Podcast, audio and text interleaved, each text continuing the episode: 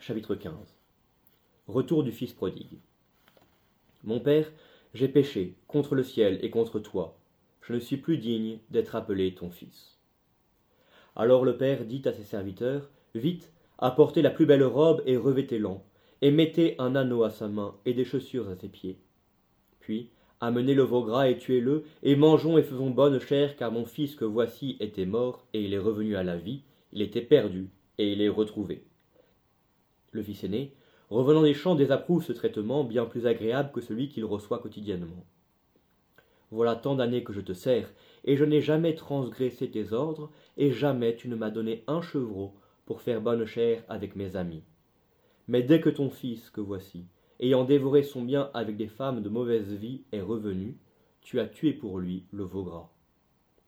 Alors le père lui dit, Mon fils, tu es toujours avec moi, et tout ce que j'ai est à toi.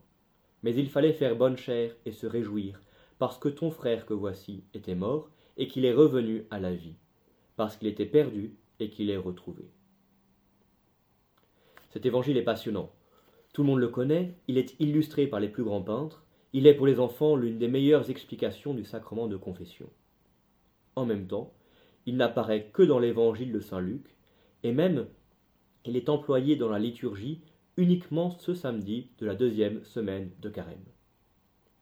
Cette curiosité signale qu'écouter l'évangile du dimanche ne suffit pas à connaître l'évangile, il faudra bien, si vous ne l'avez pas encore fait, lire les quatre récits des évangélistes, puis prolonger avec les actes des apôtres, hautement stimulants pour notre vie quotidienne, sans oublier les épîtres si nourrissantes. Ceci dit, revenons au chapitre de ce jour. Pour les premiers auditeurs de la parabole, il y avait des réminiscences très claires de l'Ancien Testament. Le retour du Fils chez son Père fait penser au retour du peuple hébreu en Israël. Les vêtements de fête sont dans plusieurs passages le signe de la faute pardonnée. Le repas de fête jalousé peut faire penser à la dispute entre Ésaü et Jacob après que le second ait trompé le premier, usant d'un repas pour recevoir la bénédiction paternelle. La conclusion mon fils, tu es toujours avec moi, renvoie au psaume 73.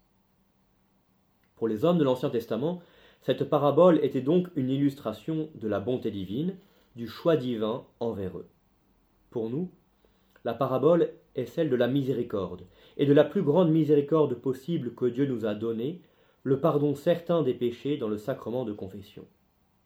Une étape majeure dans l'histoire du salut est ainsi franchie permettant d'être délivrés des angoisses de la damnation ou de la certitude présomptueuse qui nous ferait croire être sauvés par nos seules actions, la grâce n'étant qu'un coup de main de Dieu, et non ce qu'elle est réellement notre souffle vital, sans lequel les actions sont mortes, car alors privées de la charité. Prenons un peu de temps encore et voyons la figure du Fils aîné. Visiblement, il n'est pas des plus aimables ni des plus miséricordieux. Mais en toute honnêteté, n'aurions-nous pas la même réaction? Ce qui est certain, c'est que cette réaction est condamnable. Elle n'est pas seulement un peu sèche ou trop dure, elle est mauvaise. Voici deux indices. D'abord, parlant de son frère, l'aîné dit Ton fils que voici. Nous connaissons cela. Ta mère a décidé. Ton père veut que. Manière de s'exclure de la décision, de rompre l'unité. Dans cet évangile, le frère renie son frère sous le coup de l'injustice qu'il pense subir. Ensuite, il ne semble pas conscient de l'affection que son père a pour lui. Il ne perçoit le lien qui les unit qu'en termes de devoir et d'obéissance, sans noter, et donc probablement sans vivre pleinement, l'amour qui les unit. Ce fils aîné est une figure représentant la plupart d'entre nous. Nous voyons l'obéissance que nous devons à la loi divine, mais voyons-nous l'amour que notre Seigneur nous prodigue sans cesse Sur quoi portons-nous d'abord nos pensées? Nos difficultés viennent principalement de là. Nous aimons Dieu, nous suivons Dieu, nous proclamons notre Dieu, sans suffisamment vivre selon les exigences de sa loi d'amour. Il n'est pas dit si le fils aîné va finalement rejoindre son frère et son père ou s'il reste dehors, s'il accepte la grâce ou non. Nous, que choisissons-nous? L'Épître aux Galates dit en tout cas avec force Toute la loi est accomplie dans cette seule parole Tu aimeras ton prochain comme toi-même. Résolution Lutter contre la tentation du fils aîné. Pensez à une injustice, à une injustice apparente qui peut habiter votre cœur, comme une jalousie, des retrouvailles que vous n'osez pas engager, ou même un retard dans la manifestation d'une amitié.